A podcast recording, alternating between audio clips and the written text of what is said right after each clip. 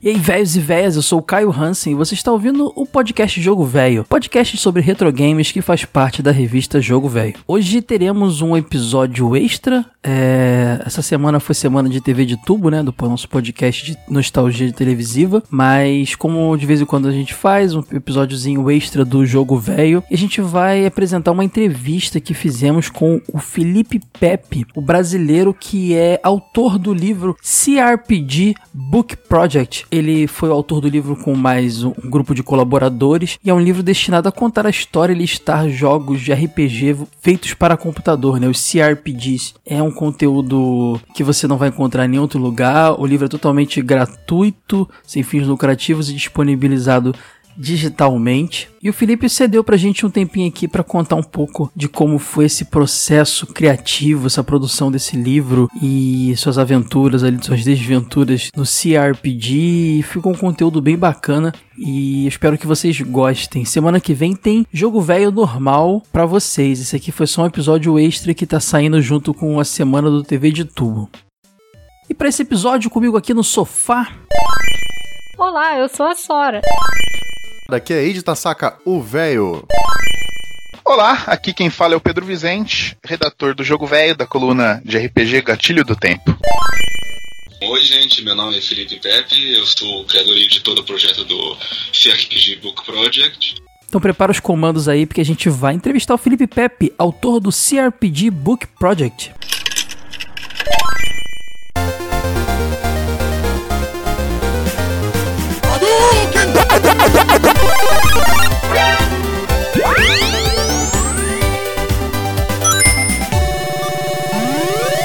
Jogo Velho Podcast.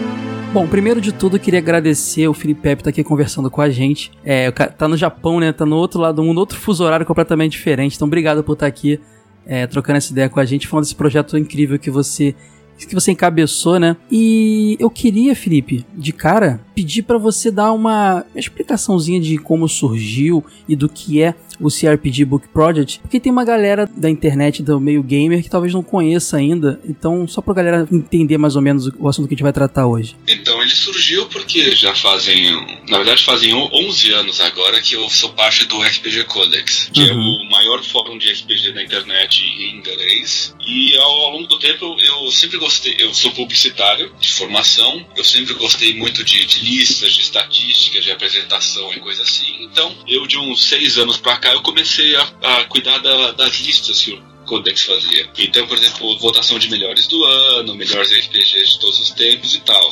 E aí eu acabei que, quatro anos atrás, eu fiz a, a nossa votação de os, os 50, que acabou de virar dos 70, os 70 uhum. melhores RPGs já feitos para computador. E foi assim, foi super legal, foi um, foi um trabalho acho super interessante que virou uma lista e depois de pronta a lista a gente começou a pedir pra galera, olha, manda resenha também. Porque não é só, tipo, beleza, eu posso falar pra você, ah, Planescape Torment é o melhor RPG já feito. Mas por quê? Então a gente começou a pegar resenha, junto com isso botamos screenshot, botamos ah, um pouco de informação e acabou vendo um negócio que era grande demais para um artigo. Então veio a ideia posso transformar isso num livro. Já que é um livro, eu posso colocar mais jogos. Então, esse processo foi a ideia de fazer um negócio que fosse, ou fosse um ponto de partida para quem quer aprender sobre RPGs. Então, você uhum. pega aquela lista e você fala: olha, aqui tem os maiores clássicos, aqui tem curiosidades, uns jogos de nicho interessantes, tudo com screenshot, com é, descrição de como funciona e dicas. Olha, usa esse mod, usa esse patch, isso que é importante, usa esse emulador e tal. É ajudar para quem quer começar, porque é muita coisa e infelizmente assim a imprensa, a mídia em geral, não vai ajudar você a falar sobre jogos que tenham mais de 10 anos de idade. Nesse primeiro momento teve muita gente colaborando? Mais ou menos você tem noção de quantas pessoas do fórum ajudaram a fazer essa primeira lista? Você diz durante a votação ou, ou quando já virou o livro? No início mesmo, quando era uma votação e o pessoal enviando lá a pequena sinopsezinha, tinha muita gente envolvida, ainda era pouco, como foi isso? Eram umas 300 pessoas, mais ou menos. Bastante. É que aí é, é, é, o mundo inteiro, né? Fórum ele, ele uhum. abrange a galera do mundo inteiro, né? Ah, é verdade, Sim, é verdade. Principalmente então... pessoal da, da Europa oriental lá. Então, assim, tem muito polonês, muito russo, é, É, é toda essa galera lá. A, todo mundo lá do, do país do The Witcher. A cena do CRPG, então, é bem forte pra eles lá. Não, assim, se você quer falar sobre é, computador, é, RPG para computador, é, você tá falando com aquela região. Você tá falando ah, com a Alemanha, a Polônia, a Rússia. É aquilo lá que é a galera que mais baixa, inclusive a galera que, tá, que já criou um grupinho que eles já estão traduzindo o livro para alemão pra, e para russo. É, eu, eu vi na introdução do teu livro que você fala assim, ah, que é, é, é também improvável que um material como esse venha de uma pessoa que é do Brasil. E aí você dá uma introdução, fala sobre o período de, é, de, de, embargo de computadores e tal, de como a gente tinha um mercado mais fechadão. E da improbabilidade justamente a gente fazer um material desse porte aqui, por aqui, né? É isso que acho que dá a grandeza maior do material. Mas eu acho que é, é, justamente por isso que eu tive que fazer o material, sabe? Porque a, a, grande, vamos dizer assim, a grande busca foi que por muitos anos eu, eu, eu assim, para quem não leu a introdução, meu, o meu background assim é que meu pai trabalhava com computadores mesmo durante a época da, da ditadura militar. Então, quando eu nasci, já tinha uma amiga na minha casa, que era uma coisa raríssima que foi contrabandeado. Então, eu cresci uhum. cercado de computadores num país onde só se tinha consoles. E aí, conforme eu fui querendo, poxa, eu queria saber mais sobre isso, simplesmente não tinha informação no Brasil. É um negócio que até hoje é muito difícil, sabe? Você quiser assim, ah, poxa, eu quero saber sobre o Amiga, sobre o Commodore 64. No Brasil não tem essa informação em português, tem, sei lá, a Wikipedia acabou. Então disso veio a ideia, vou correr atrás. E depois que eu passei, vamos dizer assim, 10 anos correndo atrás, bater aquela sensação, poxa, eu fiz todo esse trabalho, eu não quero que a próxima pessoa tenha que ter o mesmo trabalho, sabe? Eu posso facilitar para alguém. E você deve ter esbarrado com muito RPG totalmente desconhecido ou que ficou popularizado só numa região. Deve ter sido uma coisa bem louca, né? Ah, é muito interessante. Eu, eu tenho uma paixão, assim, por esses joguinhos mais exóticos, sabe? Principalmente, teve vários jogos que eu descobri que, assim, eu fui jogando eles, porque eu, todos os jogos que estão no livro eu joguei. Mesmo que uhum. seja só, sei lá, por uma, duas horas eu joguei. E então, teve alguns, assim, que, sabe, é um joguinho super obscuro que eu tenho certeza que a maioria das pessoas vai passar reto, mas, assim, eu me diverti tanto com joguinhos, assim, super lado B, sabe? Mesmo aqueles lá de, sei lá, de 78, eu jogava aquilo, gente, isso é muito legal, sabe? Tipo, realmente curto, sabe? Uhum. Não, é um projeto que só uma pessoa apaixonada pelo gênero mesmo para fazer, porque ele é sem fins lucrativos, né? E pensando comercialmente, eu acho que nunca que iam fazer um projeto tão de nicho assim, sabe? Então, assim, é é muito legal ter essa democratização da comunicação, esse acesso à internet, essa globalização, essa conversa das pessoas, para nascer coisas assim, né? Eu não consigo imaginar com facilidade um projeto desse nascendo por uma grande editora ou algo do tipo. Então, ia ser muito legal. Muita gente pergunta para mim, nossa, mas por que você não vende? E a questão é, eu sentei uhum. quando eu fui fazer o projeto e botei na, na, ponta do lápis, sabe, os cálculos de quanto precisaria de dinheiro. Simplesmente, é um projeto que só existe se ele for feito de graça. Porque pensa assim, são, uhum, são 100 colaboradores. Se eu quiser pagar 100 para colaboradores, quanto de grana eu preciso ter? Então, enfim. Já era. Só aí já era. É, então, assim, vamos dizer, então beleza, eu vou fazer sozinho o livro. Se eu fizer sozinho o livro, não só a qualidade cai muito, mas assim, vamos dizer, eu demorei quatro anos para fazer sozinho, eu precisaria de cinco. Mesmo se for só quatro. Um livro como esse, assim, eu conversei com muita gente que lançou livro sobre jogos. Um livro como esse, em média, vai vender, tipo, mil cópias físicas. Uhum. Se eu vender cada um deles tiver, tipo, 10 dólares de lucro, você faz o cálculo e beleza. Tipo, ah, você ganhei 10 mil dólares.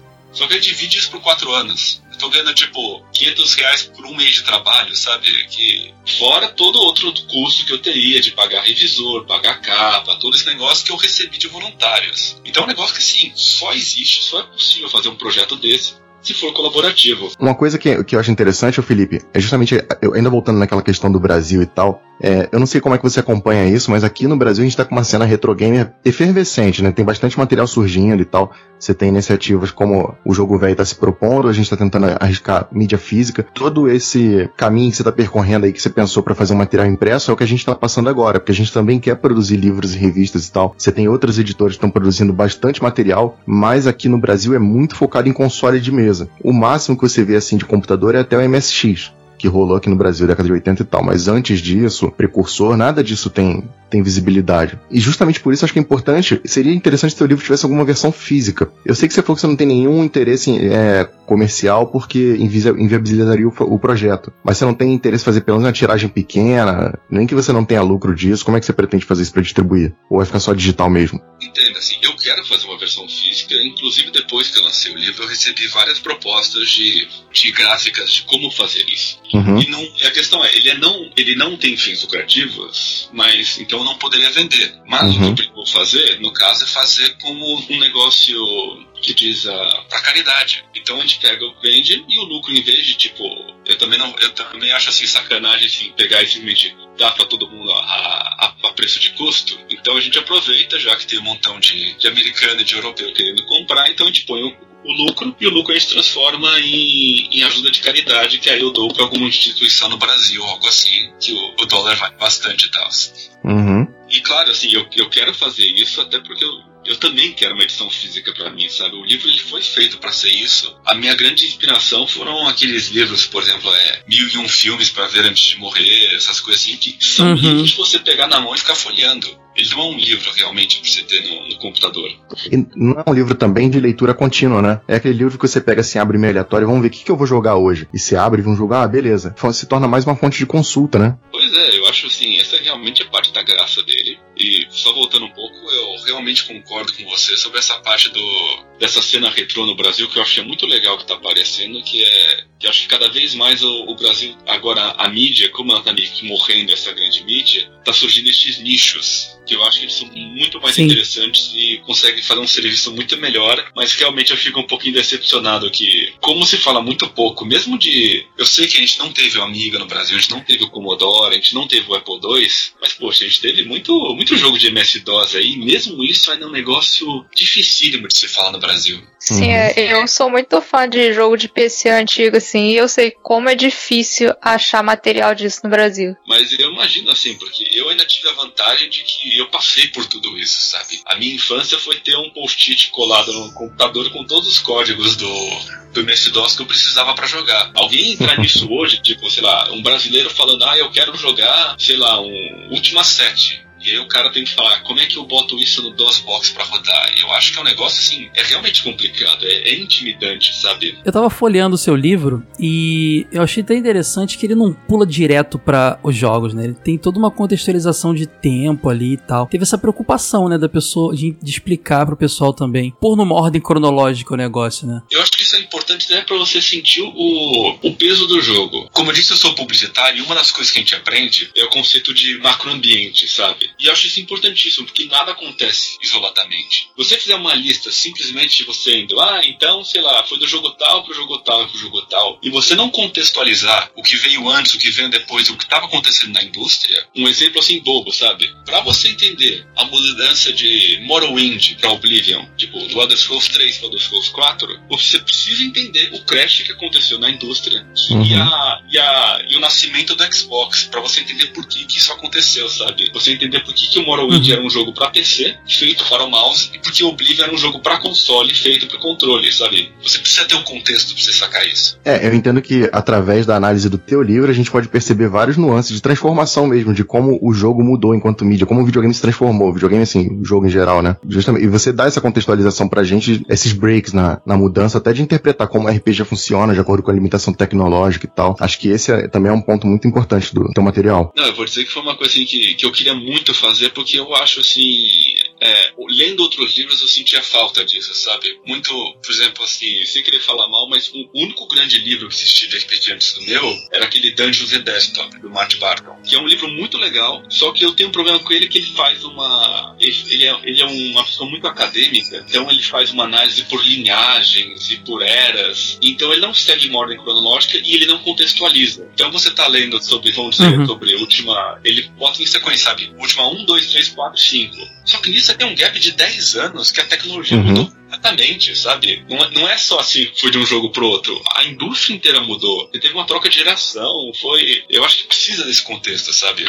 Não é como se você estivesse falando dos, dos Call of Duty que saem na sequência e o que muda é gráfico e roteiro. Você tem toda uma transformação do, da própria mídia em si, que tá explicada dentro daquele jogo e se não tiver contexto você não entende, né? Mas mesmo você pegar o Call of Duty, sabe? Você for fazer, sei lá, uma linha do tempo, você tem que pegar, putz, começou, sabe, tinha o Medal of Honor que veio do Spielberg e tinha aquela pegada cinematográfica para dar pros jogos, sabe? Existe um contexto que você está inserido. Você uhum. só Call of Duty 1, 2, 3, 4, 5, 6, sem nada do que estava acontecendo na indústria, sabe? Os grandes rivais e coisa assim, eu também acho que fica fraco. É, igual você citou o exemplo aí da franquia Elder Scrolls, né? O cara pega, por exemplo, o Arena, que foi que começou tudo, e depois chega e vê Skyrim, ele vai pensar que sei lá, se você botar em sequência, vai parecer que a Arena é um jogo péssimo, assim. E de péssimo ele não tem nada, né? Ele foi um jogo muito importante pra indústria também. Pois é, muito obrigado. Eu, eu acho assim, é, é muito raro a gente conseguir apreciar isso, mas é. É. A galera tava assim, quando sai o último Underworld lá em 92, 93, que é o jogo que assim, vem antes do Doom pra criar esse negócio de mundo em primeira pessoa, em 3D e tal.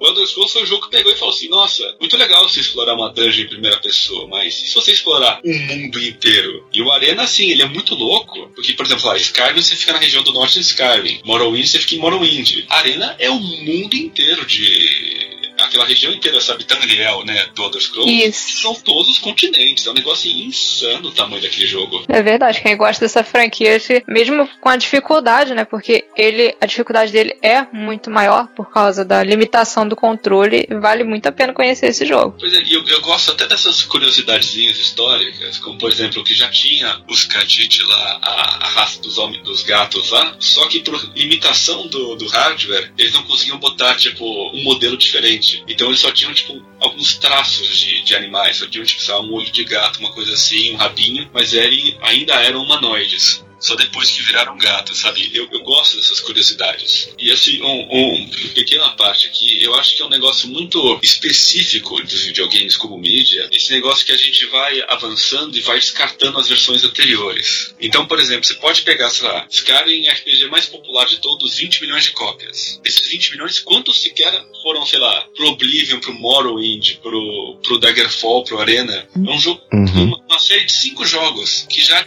tipo, quase ninguém conhece tipo, os dois primeiros. E é um negócio que, assim, faz parte da história. Tipo, pega Fallout também. Fallout 3 é aquela coisa gigantesca, só que o Fallout 3 continua a história do 1 e do 2. Eu juro que eu não entendo como é que tanta gente fala, ah, eu gosto do Brotherhood, eu gosto da Enclave, mas nunca jogou o 2 pra saber qual é a origem dele, sabe? É muito louco isso pra mim. É uma coisa muito da, da cultura dos games, de descartando o que veio antes. E isso não Sim. só pros RPGs, isso é bem geral mesmo. É, por exemplo, a gente tá voltando, tendo essa cena retro gamer forte no Brasil, mas o que acontece na verdade é que a gente é só um nicho. Isso que acontece é muito pequeno, é muito, ainda, ainda é uma coisa que tá, tá crescendo. Porque tem muito dessa cultura mesmo. O cara joga aquela coisa nova e parece que ele tá inviabilizando a antiga. Do meu ponto de vista, você poderia muito bem ter até um console de 16 bits vendendo hoje em dia, porque não é porque a tecnologia dele é datada ou antiga que ela é ruim ou inválida para estar tá acontecendo hoje em dia. São formas diferentes de contar histórias. Sim, justamente por isso que eu gosto tanto do, do GOG, né? Que antigamente era o Good Old, Old Games, só que agora eles também vendem jogos modernos, mas eu achei incrível que você tem uma loja que é dedicada a pegar jogos antigos, restaurar e vender de uma forma acessível. Uhum. É assim, para quem tá jogando há muito tempo, há 10 anos atrás você não tinha esse serviço, era só na pirataria. E você tinha que fazer todo, toda a adaptação você mesmo, pegar os patches e tal. Ter tudo isso pronto facilita muito para quem quer jogar. Não, inclusive tem. O, o teu próprio livro menciona justamente isso, né? Porque você não só fala do jogo, mas eu vi que você bota umas observações sobre qual é a melhor forma para rodar esse jogo. Ah, roda usando esse programa, roda usando aquele. Porque pois tem é. muita coisa que, se não for assim, você não consegue, não tem mais acesso hoje em dia. Mesmo sendo PC, a mesma, a mesma plataforma, a tecnologia é completamente diferente, né? Pois é, a, a graça é que, assim, é muito fácil emular e, assim, é totalmente legal o Xbox não é uma pirataria. Tem muitos jogos que foram lançados já como a pelos próprios criadores, que eu sempre menciono isso no review, ó, esse jogo é completamente legal você jogar. Um exemplo é o próprio Daggerfall, o próprio Arena. Os dois primeiros é, jogos da série Elder Scrolls estão de graça no site da Bethesda, você pode baixar lá e jogar alegremente, sabe? Então é um negócio assim que tá, tá muito acessível agora, é um negócio impressionante. Você vê que eu nunca tive nenhum desses computadores, tirando uma Amiga, eu nunca tive nenhum deles físico, hardware, mas só com o meu computador aqui eu consigo ter acesso a todos eles. Algumas até por serviço pago, por exemplo, tem aquele, aquele Amiga Forever e o Commodore Forever também, que eles são emuladores pagos, totalmente oficiais, que trazem os jogos. Assim, você não está fazendo pirataria nenhuma e é um negócio uhum. totalmente acessível para se jogar.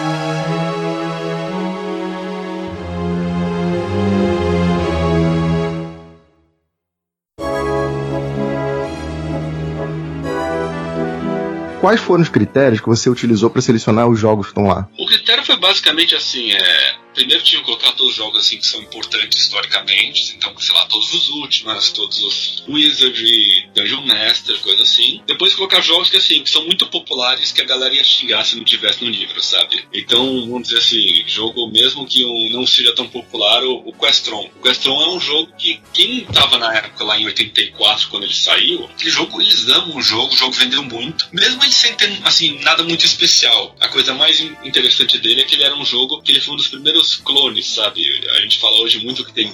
Ah, esse jogo é cópia desse jogo. Rolou principalmente agora com o negócio lá do, do Player Unknown, né? Ah, o jogo tá copiando o Player Unknown. Sim.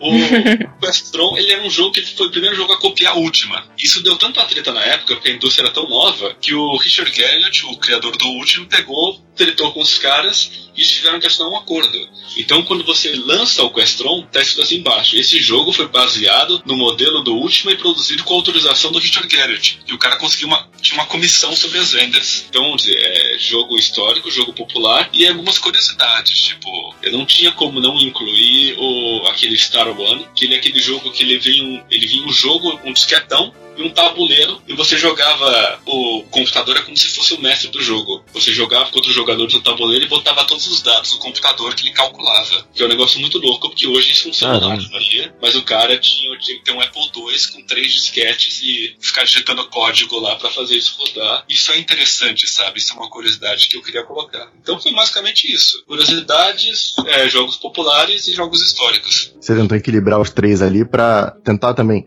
não só passar coisas que a pessoa já conhece, mas também mostrar jogos desconhecidos e tal. Mostrar que você foi mais, mais fundo, né, na pesquisa. É, tinha que ter um pouco para todo mundo, sabe? Então, assim, não adianta ser um livro que a pessoa, sei lá, vamos dizer, alguém que já tem, sei lá, 30 anos, 40, que tá jogando desde então, fala assim, ah, eu conheço tudo aqui. Tinha que ter umas curiosidades que sejam um, um que eu gosto muito, por exemplo, aquele, o Zanzara, que eu acho um dos jogos mais interessantes, que ele é uma mistura de Pokémon com Quake, que é uma coisa muito louca, que assim, que ele, ele é um joguinho 3D, parece até aqueles jogos da Rare, sabe, assim, onde parece um Banjo-Kazooie, uma coisa assim, que você controla uma, uma adolescente que entra num mundo mágico e aí ela vai capturando fadinhas, que cada uma delas tem elementos e, uhum. e classes e coisas assim. Você fala ah, que bonitinho. E aí você entra em combate, aí é uma arena em primeira pessoa esquema Quake que você vai pulando, voando e atirando no cara usando magia. Nossa. Fala, é genial, tipo. Eu queria um jogo, eu queria um Zanzara 2, sabe? É muito bom o jogo é, é, engraçado, porque assim, é uma menininha colocando fadinha e tal, e depois você lá na, na arena jogando Quake lá, e você fala, cara, isso é sensacional. Eu super entendo porque não vendeu, mas eu queria um dois. Muita ideia boa perdida, né? Justamente, isso que eu queria mostrar, sabe? Tem vários jogos que não são uma. O pessoal fala, né? Como é que é? Evolutionary Dead Ends, é evolução que acabou no.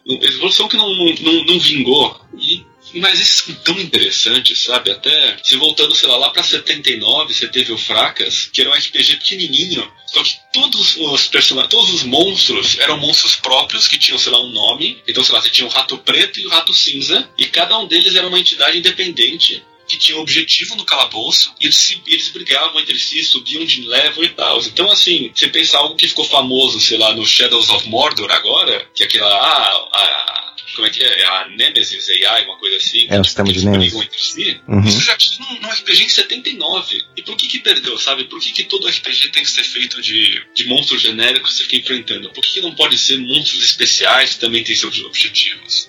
Então essas uhum. coisas eu curto muito, sabe, ver. É uma coisa que o pessoal das antigas caprichava muito era nessa questão de construir um background do universo, né? Até aqueles RPGs de texto, às vezes vinham livros separados com a história para poder contextualizar melhor. Eles se dedicavam demais nessa parte, isso é muito legal. Pois é, eu curto muito, assim, eu, eu não sou colecionador de ter milhares de jogos e coisas assim, até porque quando eu mudei pro Japão eu tive que. eu não, nem podia trazer, sabe? Eu moro aqui num quarto que tem literalmente 7 metros quadrados e é tudo que eu tenho. Mas ainda assim eu tenho uma coleção bem pequena pequenininha de, um, de manual de jogo. A única coisa que eu coleciono, porque tem alguns RPGs que o manual, você precisa ter um manual para jogar e é uma viagem maravilhosa, sabe? É super bem escrito, tem mapinha, tem código que você tem que usar. Mesmo estando no emulador, você ter um manual de verdade do lado é, é uma aventura. Em alguns casos o manual é imprescindível, né? Pois é, eles faziam como cópia de proteção, né? Que pra você não piratear o jogo, eles botavam um manual gigantesco e caro e todas as magias estavam no manual. Então uhum. quando você tá jogando Wizard, você quer castar sei lá, é, luz, você tem que saber que a palavra código para se castar luz é Domino, se eu não me engano. Mas se você não souber, você não consegue lançar magia. Então é, é muito louco isso. É um livro de mago, assim. Isso mais RPG do que nunca, né? Esse, esse esquema de jogo. Pois é, assim, na verdade, assim, enche um pouco o saco depois de um pouco de tempo. Por isso que no final. Ou você decora, né? É, é que é muita magia. Então, assim, no próprio livro eu falo, galera, é, Wizard é do caralho, mas joga a versão de Super Nintendo que é tudo no menu. Até porque tem, tem um gráfico sensacional japonês de pixel, eu acho que é lindo. Então, assim, você tem que ter aquele balanço, sabe? No próprio livro eu falo, olha, jogos antes de 85 é aquele negócio que, assim, é muito divertido, mas ele dá trabalho. Porque a interface era um lixo, não existia então, assim, você tem que estar preparado.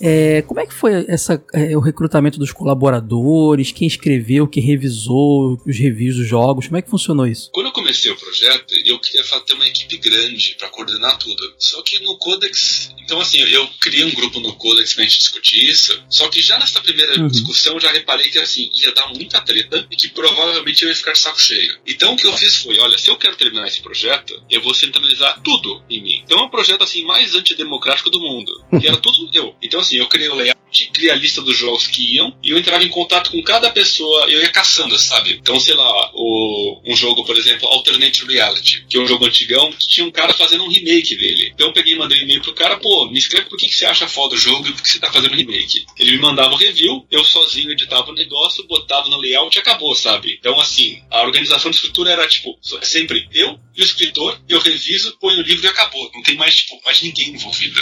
Mas rolou também de você procurar pessoas envolvidas no desenvolvimento do jogo original para isso, ou só fãs e parte da comunidade? Rolou para fazer entrevista, porque muitos desses nunca foram entrevistados. O que eu mais me orgulho foi de pegar o, o David Bradley, que é o cara que criou o Wizard 5, 6, 7 e depois o, alguns outros joguinhos muito fodas, tipo aquele Wizards and Warriors, que assim, o cara não dá entrevista. O cara, assim, ele é completamente recluso, assim, exótico, sabe? O e-mail dele parecia que você tá falando com um NPC de RPG, sabe? Coisa assim, com várias regrinhas, tipo, você não pode me chamar de David, apenas de DW Bradley. Isso é tipo, gente, sabe? Então tá. eu, mas ele, eu fiquei muito feliz porque ele falou assim: olha, seu trabalho é muito legal, gostei do livro, então eu vou te dar a única entrevista que eu. A sua entrevista vai ser a única entrevista que eu vou dar desde 97. Eu, Caramba!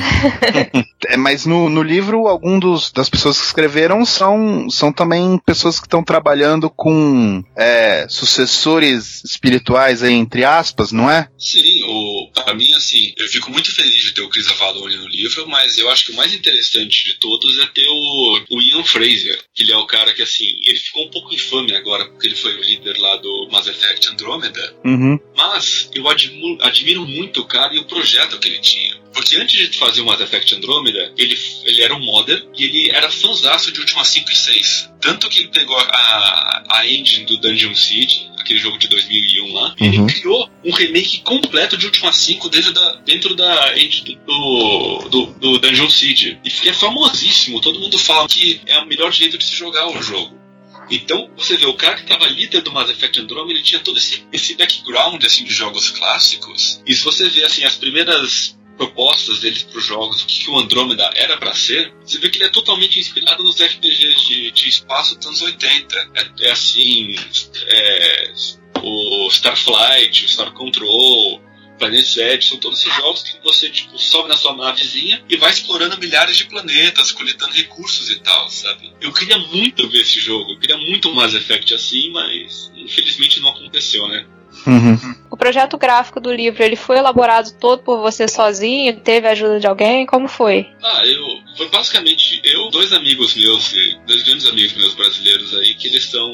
Eles trabalham com é, user experience. Então, assim, eu fiz Uhum. o primeiro layout, que ele foi totalmente inspirado em revistas dos anos 90, tipo Computer Gaming World. Aí eles falaram, gente, está um lixo. Aí eles foram e eu fui arrumando e eu fiz uma coisa mais moderna, porque se você olhar a primeira versão do layout, parece, sabe assim, é quase tipo ação games 92, sabe? Uma coisa assim, é, é muito nostálgico, mas é muito lixo.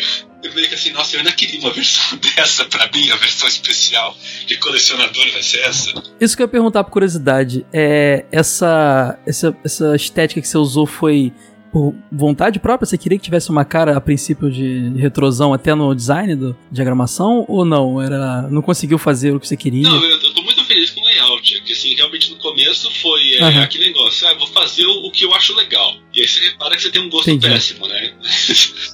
ah. Então aí você vai, vai, melhorando, mas a primeira versão foi justamente Nessas essa. horas que. fazer o que, que fica bonitinho, sabe? Nessas horas tem que ter alguém para avaliar, senão a dupla de criação na publicidade você deve saber, né? É fundamental pro negócio funcionar. Pois né? é, você tem que ter a galera lá xingando você, falando, gente, e ter, assim, tem que ter aquela pessoa que é muito amiga sua, que pode falar e falar assim, isso tá um lixo, e você não vai ficar ofendido, sabe? Você vai, ok, vou, vou aceitar que tá um lixo. Mas assim, o Felipe, a diagramação do livro, como ela tá agora, não, eu não sei como é anterior, mas ela tá muito gostosa de ler. Tá muito didática e muito fácil de navegar. É quase. Se você imprime isso aqui, era um site no papel. De tão fácil de navegar que tá. Foi o, foi o Thiago e a Vanessa, que é um casal de amigos, assim, que tudo que eu tô fazendo, eles sempre vão criticando, falam assim, sabe, mais pra direita, mais pra esquerda, tá errado isso. seja, que o trabalho deles é justamente a acessibilidade, sabe? Então ajuda muito. Eles sempre falam que o eles deram maior força quando eu tava começando o livro, porque assim, a gente, sei lá, a gente ia almoçar e eu falava, olha, eu joguei esse jogo assim,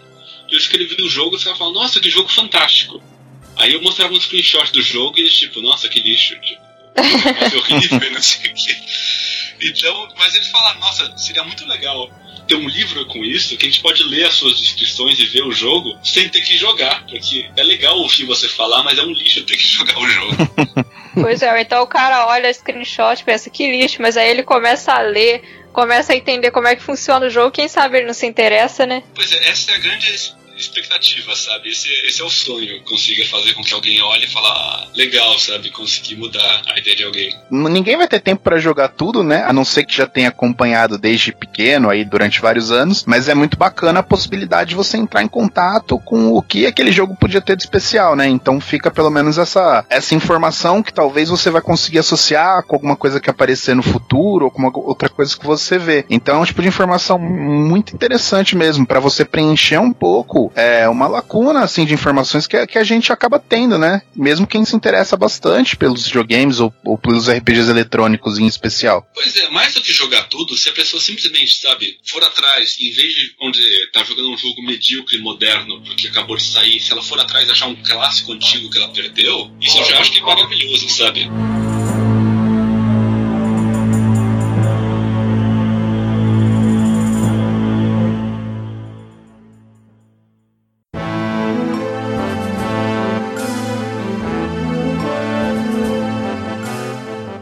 Fazer uma pergunta pessoal para você, uma opinião sua. O que, que você acha, qual a sua opinião da, da cena atual de RPGs, tanto CRPGs, JRPGs, ocidentais, você tem jogado muita coisa, o que você acha? Eu tenho um problema no momento que o meu computador, eu, eu tinha um laptop, um desktop bem legal no Brasil, mas eu vendi para vir pro Japão. Então agora eu tenho um notebook uhum. sem placa gráfica que eu só jogo jogos antigos nele. Não, eu queria muito jogar Nioh, jogar Nier, tudo isso aí, uhum. mesmo Mass Effect Andromeda, mas nenhum deles roda no PC. Mas no geral, eu acho que a gente tá numa época maravilhosa, assim, tal, possivelmente, não assim em grandes releases, mas para quem gosta de jogo de nicho, eu acho que tá uma das melhores épocas que já tivemos. Porque assim, fazendo rapidamente assim uma retrospectiva, sabe? Que eu acho, eu gosto de fazer. Você tinha, sei lá, o começo, que é aquela galera tipo, tentando descobrir como é que funcionava jogos. Em 85, sei lá, você começa a ter uns jogos um pouquinho mais acessíveis, mais bem feitinhos, com uma indústria profissional. Isso vai até meados dos anos 90, quando você tem uma grande indústria, só que assim, ela era muito ainda dividida, sabe? Você não tinha grandes empresas. Você tinha a Interplay, que era grande, você tinha a EA, mas não era grandes conglomerados que nem hoje. Então tinha muita diversidade de jogos diferentes. No final dos anos 80, começo de 2000, você tem aquele crash da indústria, que o PC morre, como o pessoal fala, e aí vem os consoles e você tem a, a, grande condensação da indústria, sabe? Que assim, aí que chegam as mega publishers. EA, Activision, Ubisoft, que compraram todas as pequenininhas que foram quebrando, quando Interplay quebrou, quando Westwood, Origin, todas essas quebraram, as outras empresas compraram, então você tinha o, o que em marketing a gente fala que é o oligopólio, sabe? Assim, tipo, três, quatro empresas que dominam tudo e você tem um período assim de estagnação total do gênero. Que é a galera, todo jogo tinha que ser multiplataforma e ele era feito assim para a maior audiência possível. Isso dura, vamos dizer assim, sei lá, de 2004 até quase 2012, coisa assim, que quando você tem a, a cena indie, começa a surgir o Kickstarter, que eu acho que vem todo esse, esse movimento que a gente está agora, que é o renascimento da, do RPG. Não, você tem não só os grandes títulos, mas você tem os pequenos e os médios, sabe? Antes a gente não tinha um Vidas Eternity, a gente não tinha, sei lá, um Divinity Original Sin, a gente não tinha esses RPGs médios. E os pequenos não eram tão bons, sinceramente. Hoje você tem jogo, sei lá, tipo, o Case of Code, que é aquele, o, aquele roguelike maravilhoso que saiu agora, assim, é muito bom. É um dos melhores jogos dos últimos 10 anos, e assim, qualidade maravilhosa e um jogo assim super de nicho, mas você tem um mercado que aceita um jogo de nicho. E por último, os, os RPG japoneses que agora estão. Desde que veio o Dark Souls, eu acho que foi o grande. O Abre Alas que trouxe tudo isso, sabe? Que mostrou, olha, a galera quer é, RPG japonês no computador. Agora, todo esse mês, esse ano a gente fez a votação lá no Codex de melhores jogos do ano. Quase metade era RPG, sabe? Era um é, RPG japonês era o Nier, é poste da série lá Trails in the Sky, uhum. é, sei lá, tipo, o Hyper Dimension Neptune, é, todos jogos assim, tipo, muito bons que estão chegando pro PC, inclusive o Final Fantasy XII. Então, assim, eu acho que a gente não tem mais grandes hits, tipo, sei lá, teve o The Witcher, mas assim, a gente não vai ter mais um grande Skyrim, uma, um grande hit assim, mas cada vez mais vai ter todo tipo de jogo que você quiser jogar. E isso eu acho é muito mais importante do que ter, sei lá, um uma cena dominada só pela BioWare e pela Bethesda. Um ponto que você levantou aí, Felipe, que eu concordo muito, é que quem tá alimentando essa cena agora com muita força é o pessoal do indie, né? Muitas dessas ideias boas que estão no teu livro e que a pessoa, o pessoal não conhece porque elas ficaram presas a um público muito restrito, é a cena indie que tá tendo o papel de levar esse material para o pessoal, reinventando mecânico, até homenageando mesmo assim de uma forma mais, mais descarada, né? Pois é, e é um negócio que é muito importante, porque assim, eles também por mais que tenha isso, sinceramente eu acho talvez uma parte mais sem graça, vamos dizer assim, que a galera que vai cavar é, jogos antigos e fazer sucessores espirituais. O que eu acho mais interessante é a galera que pega e faz algo completamente novo. Então, por exemplo, jogos recentes, você teve aquele Age of Decadence, que uhum. praticamente aquele, um, aquele livro-jogo de aventura, sabe? Que você ia vendo as páginas e pulando. É isso. Livingston. É, exatamente, tipo esses esquemas assim. É, no Brasil foi famoso aquele Fortaleza do Caos, sabe? Coisa assim. Então, justamente esses, o jogo é praticamente isso na forma de um jogo 3D. Ele é, você pode jogar tipo, de várias formas e a aventura vai mudando completamente. Uhum. O outro, sei lá, para mim o jogo que eu tô mais empolgado para 2018 agora é aquele No Truth with the Fury, sabe? Que é um, é um jogo indie também, assim, lá, lá da, da, da Europa Oriental. Os caras estão fazendo um RPG em que você é um policial que sonha em ser artista, então ele vai, é, você vai jogando e resolvendo casos, tendo inspirações e fazendo pinturas e fala, cara, é isso, sabe? Aquela ideia extremamente original que nunca uma grande publisher iria fazer, mas só de ouvir eu quero jogar isso, sabe? Isso para mim é muito mais valioso do que, sei lá, fazer um Wizard 10, uma coisa assim. Bom, pessoal, alguém ainda quer fazer alguma pergunta pro Felipe? Talvez colocar ele num, numa saia justa bacaninha assim, dele, dele pensar aí uns um, 5 ou 6 RPGs eletrônicos aí da vida dele, se ele conseguir condensar, né, num número tão pequeno, e, e falar um pouquinho deles pra galera. Você fala assim de importância para mim, de jogos Pra você, até, até, até pessoal, assim, que, que passa um pouco do contexto, mas que também entre no seu, na sua preferência. Ó, oh, então vou tentar fazer rapidamente aqui, mas não garanto. Para mim, o, o RPG, assim, número um de importância da minha vida é o Fallout 1.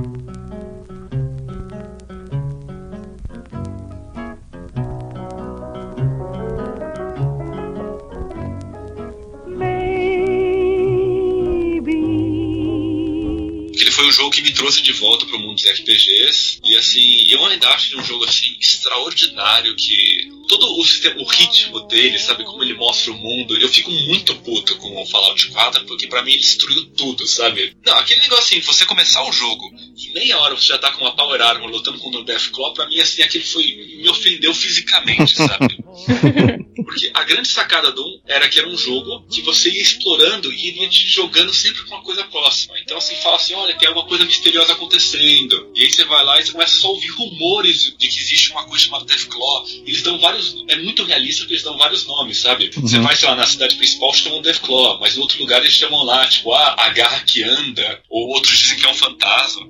E aí você explora, explora, explora, você encontra um. Você mata um, que é difícil pra caralho. E aí você entra no ninho dele e você vê o corpo de um super mutante. Você fala, que, que diabos é isso? E agora você sabe que você tem um monstro mais uma, uma, coisa mais perigosa no fundo, sabe? Uhum. Essa criação de mundo, para mim, é um negócio poderosíssimo. Fora que ele foi, ele foi o primeiro RPG que ele realmente tinha escolhas. Então, assim, você pode pegar e jogar o jogo como um guerreiro matando todo mundo, ou você pode criar um diplomata e você pode zerar o jogo sem matar ninguém. Pensa assim, quantos RPGs até hoje, 20 anos depois, deixam você zerar o jogo sem matar ninguém? O Fallout 1 dava.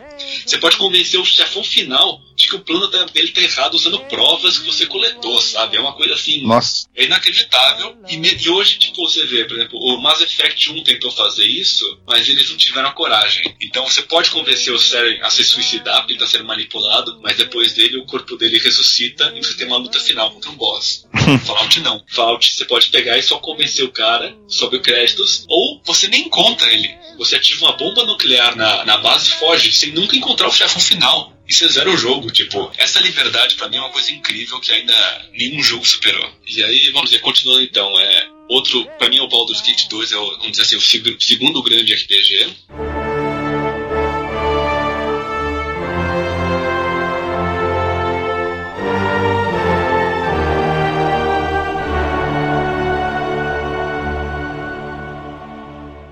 Porque simplesmente não tem como comparar. Nenhum RPG na história teve tanto conteúdo de tão boa qualidade quanto o Baldur's Gate 2, sabe?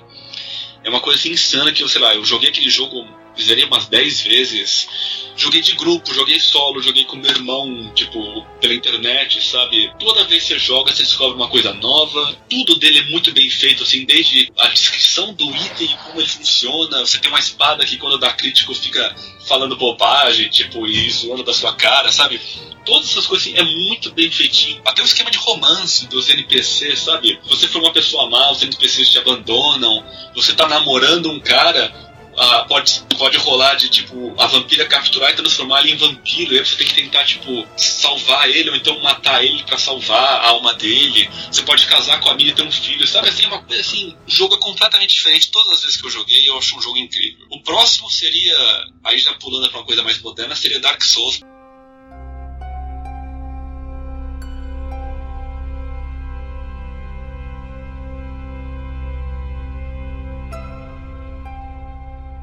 Cara, Dark Souls é Dark Souls. É o Dark uhum. Souls, o Dark Souls é, é muito bom. É assim, todo mundo já falou tudo sobre o jogo, sabe? Aquele combate incrível, é aquele sensação de mundo, principalmente a exploração, que eu acho uma coisa assim maravilhosa. Eu acho que essa é a grande falha dos jogos dos, que vieram depois, sabe?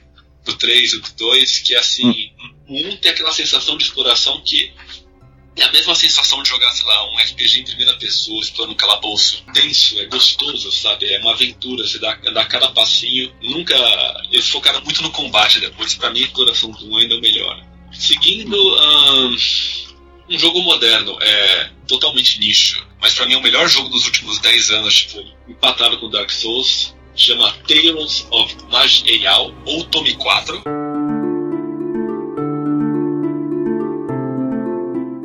Roguelike pra quem não gosta de roguelike. E eu não gosto muito de roguelike tradicional. tipo, eu não jogo, tipo, Adon, NetHack, essas coisas, eu nunca gostei. Mas ele, pra mim, cara, ele se joga assim, tudo onde já fala dele, porque ele é muito bom. Ele é um jogo assim, que ele, em vez de ser só, tipo, aquela, aquela aquele texto, sabe, gráfico ASCII, ele tem uns gráficos uhum. bonitinhos, interface super acessível, jogado pelo mouse, com hotkey maravilhoso, não precisa ficar decorando é, é, código. Uhum. E a uhum. grande graça dele são duas. Primeiro, você tem uma liberdade total, de, ele é um, ele é um RPG roguelike, mas ele é meio tático. Você só controla um personagem, mas ele tem um combate mais tático que eu já vi na história, porque ele não é focado em poder, ele é focado em habilidade. Então, assim, vamos dizer que as classes são muito loucas e te dão uma, uma liberdade incrível. Então, em vez de você jogar, ah, eu jogo com um mago que solta bola de fogo e eu tenho três tipos diferentes de raio. Não, você vai jogar com um, um Chronomancer, que ele é capaz de, tipo, é, criar barreiras no tempo, é, distorcer a realidade e, assim, Olha essa habilidade. O Cronomancer ele consegue dividir a linha do tempo em três. Então, sei lá, você tá com uma situação que você tá ferrado. Você divide em três, você testa três coisas. Tipo, ah, eu vou atacar o monstro. Ah, eu vou tentar fugir. Ah, eu vou usar essa magia. Você testa as três, aqui der certo, depois você escolhe aquela lá. Vamos dizer, você morreu numa, morreu na outra, você escolhe a linha do tempo em que você sobreviveu e você segue aquela. Isso é uma habilidade do personagem, sabe? Isso é uma habilidade sensacional. Então, assim. Eu tô olhando aqui, que jogo louco, não conhecia. Não, é. Pouca gente conhece, mas é um jogo assim, maravilhoso. Então, sei lá, se você tá jogando como necromante, ele é um roguelike. Então, assim, se você morrer, você morreu pra sempre. Mas Uhum. como necromancer, você pode fazer um ritual e quando você morrer, você ressuscita como um lich e continua jogando. Então, assim, é, é muito legal essa liberdade que eles dão, sabe? E ele é um jogo que é muito acessível, não só pelo gráfico e pela interface, mas você pode, tipo, escolher a dificuldade. Então você pode falar, olha, eu quero jogar muito roguelike, mas eu não gosto de morte permanente. Beleza, você bota lá, você tem quantas vidas você quiser. Ou então tem um modo lá, é, aventureiro, você tem três vidas. Mas você pode encontrar mais vidas conforme você joga. A última coisa dele que eu acho assim sensacional pra mencionar é que você vai desbloqueando novas raças e classes conforme você joga. Então, vamos dizer, você, tá, você criou um mago e aí você explorou várias tumbas e você coletou vários livros proibidos sobre necromancia, agora você pode jogar como necromante. Ou então você é um orc, você tipo encontrou uma fábrica, agora você pode jogar como um orc que usa é, metalurgia pra lutar. Então assim, é um jogo que assim, você morre, toda vez que eu morri eu já tinha uma classe nova pra jogar. Melhor jogo dos últimos 10 anos junto com Dark Souls. Cara, você me vendeu total o jogo. Eu, tô- eu quero jogar agora. eu tô aqui olhando um monte de imagem no vídeo. assim, você, tá- você abrir meu Steam, é o jogo que eu mais joguei nos últimos 10 anos, tem lá quase 200 horas. É, Eu, quero, eu já tô procurando pra comprar aqui. que ele, que aí ele vem com as expansões, mas se você quiser entrar no site lá, Tome 4, é um jogo gratuito, é um roguelike pra testar. Ele tá na minha wishlist eternamente aí, mas eu acho que eu vou, vou, vou parar de deixar ele nessa lista de desejos que é mais um limbo e vou trazer ele ali pro, pra biblioteca logo menos, então. Traz sim, até porque o criador dele é super gente boa lá. Eu fico zoando com ele no, no Twitter e o cara é muito gente boa. Ele entra no chat do jogo, porque o jogo ele, ele é meio online, sabe? Você não. Uhum. Não, não é que você precisa estar online, mas assim, você jogando online você tem acesso a uma leaderboard, placar e tal. E às vezes ele entra no chat e joga uns eventos, tipo, você tá explorando, de repente aparece tipo, um portal na sua frente e o cara ativou lá e falou assim, ó, a desafio que tiver online agora é entrar no portal. E sei lá, o último jogo que aqui. fechar 5, deixar bonitinho, pra mim seria. Esse é mais difícil, porque assim, esses quatro são permanentes, mas eu acho que seria Morrowind.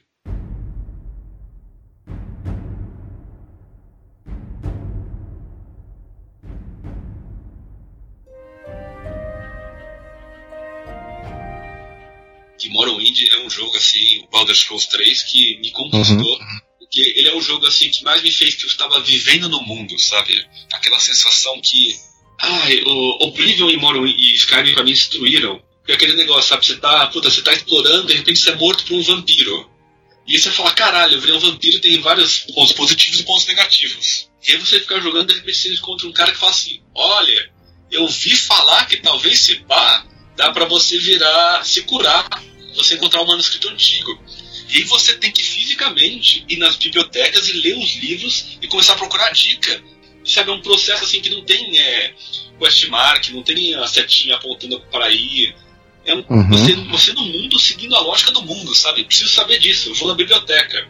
Ah, o cara tal te escreveu um livro. Vou, vou ver onde esse cara mora e vou atrás dele, sabe? É uma sensação assim que tudo que você faz é como se estivesse no mundo real, sabe? Ah, eu preciso ir pra lá, eu vou pegar o, o busão. E o busão era aquele aquele inseto gigante que ele anda lá e tipo, é, é muito louco. Ele cria essa sensação de o mundo faz sentido, ele segue regras Street reais. Strider. Exatamente, assim, a, a maratona lá louca. É um jogo que, assim, me conquistou nisso, sabe? Essa sensação de você estar vivendo no mundo. Você, acha que tem um, um paralelo entre essa mudança no, Elder Scrolls do Morrowind pros, pros próximos, com essa questão que você falou do, da, do console, do jogador, do, do onde você vai vender mais vai ser no console, então você tem que focar nele. Com aquele momento do nascimento dos RPGs japoneses no Nintendo, que eram mais aquele que Dragon Quest mesmo, que simplifica uma série de sistemas de comandos, até, até porque você tem dois botões só, né? Vo- Você vê alguma, alguma coisa parecida nesse movimento? É claro que contexto diferente, né? Um, um responde ao mercado, o outro responde a um controle. Mas não sei, quais que são os seus pensamentos nisso? Eu acho que tá certo. Ambos respondem, na verdade, a. Por isso que eu gosto de botar a timeline, que assim, é, é o hardware que tá da época. Então, assim, o- a grande sacada dos dois, o que, que é? tanto os RPGs japoneses antes do Nintendinho eram tudo feito para PC 88, para essas máquinas assim, que eram máquinas assim populares, mas o Nintendinho tinha milhões a mais. Mesma coisa, uhum. coisa aconteceu com o Xbox, sabe? Assim, tinha gente comprando o Dagger, o Morrowind, tinha, mas o público do Oblivion foi, sei lá, tipo, 10 vezes maior. Então a galera pegou e adaptou o jogo para isso. Não só a, a mudança é, de você ter um. O pessoal sempre fala, né, que o RPG de PC ele usa todas as teclas do teclado de um jeito que não, não é muito lógico. e aí o cara pegou e criou um menu para você usar com as duas teclas do, do controle. A mesma coisa você vê depois, quando, sei lá, quando a BioWare cria a Dialogue Wheel, sabe, aquela rodinha de diálogo, uhum. ao invés de você ter aquele texto gigantesco na tela. Eles só mostram um resuminho. Então, sim, é, é o mesmo movimento. Eu acho que é a mesma lógica por trás. Você está trocando de uma plataforma para outra e tem aquela adaptação e o público é diferente, sabe? Uhum.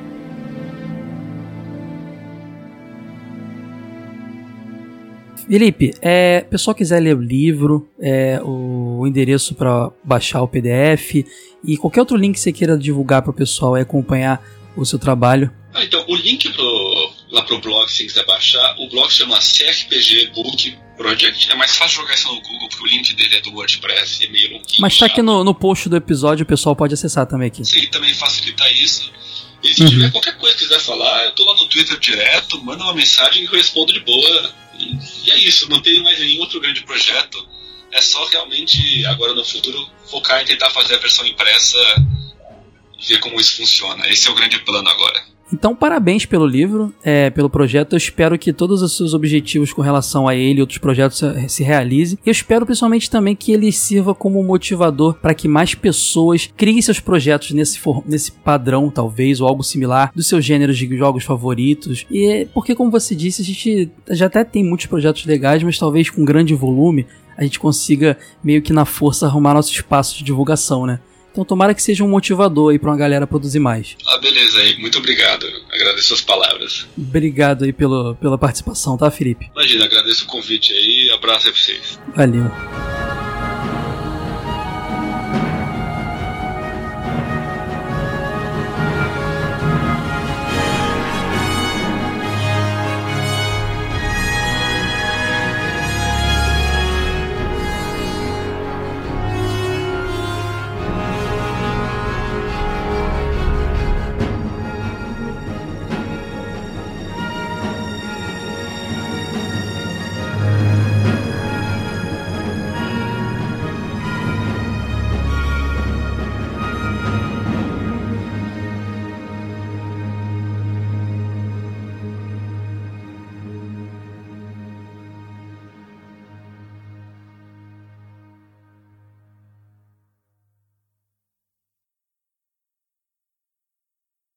Eu tinha até medo que ninguém fosse falar sobre o livro, porque eu me envolvo em muita treta online. Então, por exemplo, você pegar. Não sei se vocês acompanharam o, o jogo da Double Fine lá no Kickstarter, uhum. eu apareço um documentário xingando eles. o Broken Age mesmo. O Broken Age tem uma cena e uhum. que você pegar no documentário, eles tiraram da versão final, mas você consegue entrar no, na a versão que está no YouTube e você tiver o, o, documentário no Steam, tem assim, é cortes do capítulo, acho que é do capítulo 12. Então tá lá o, tá o Tim Schafer, ele tá vendo assim o feedback dos negócios e tem a minha fotinha lá comentando assim. Esse jogo não é o que eu paguei, eu quero um refund, não sei o que, não, não, não. Ele vira pra câmera e fala: Obrigado pelo seu dinheiro, but you are a jerk.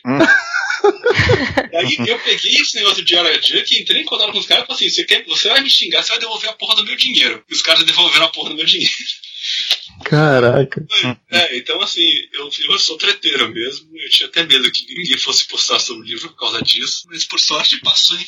Acho que até porque hoje todo mundo concorda que Broken Age foi meio que um fiasco. Eu acho uhum. que o, o Timbleweed Park foi assim, era isso que, que o Broken Age era pra ser. O, o Ron Gilbert provou o que, que, a gente queria de verdade. E o Ron Gilbert é uma graça no Twitter, né? Também um cara que. Ele me segue no Twitter, cara. Eu é. Assim, Mano, o Ron Gilbert me segue. eu xingando, o Tim Schaefer me xinga, o Ron Gilbert me segue, eu tô de boa.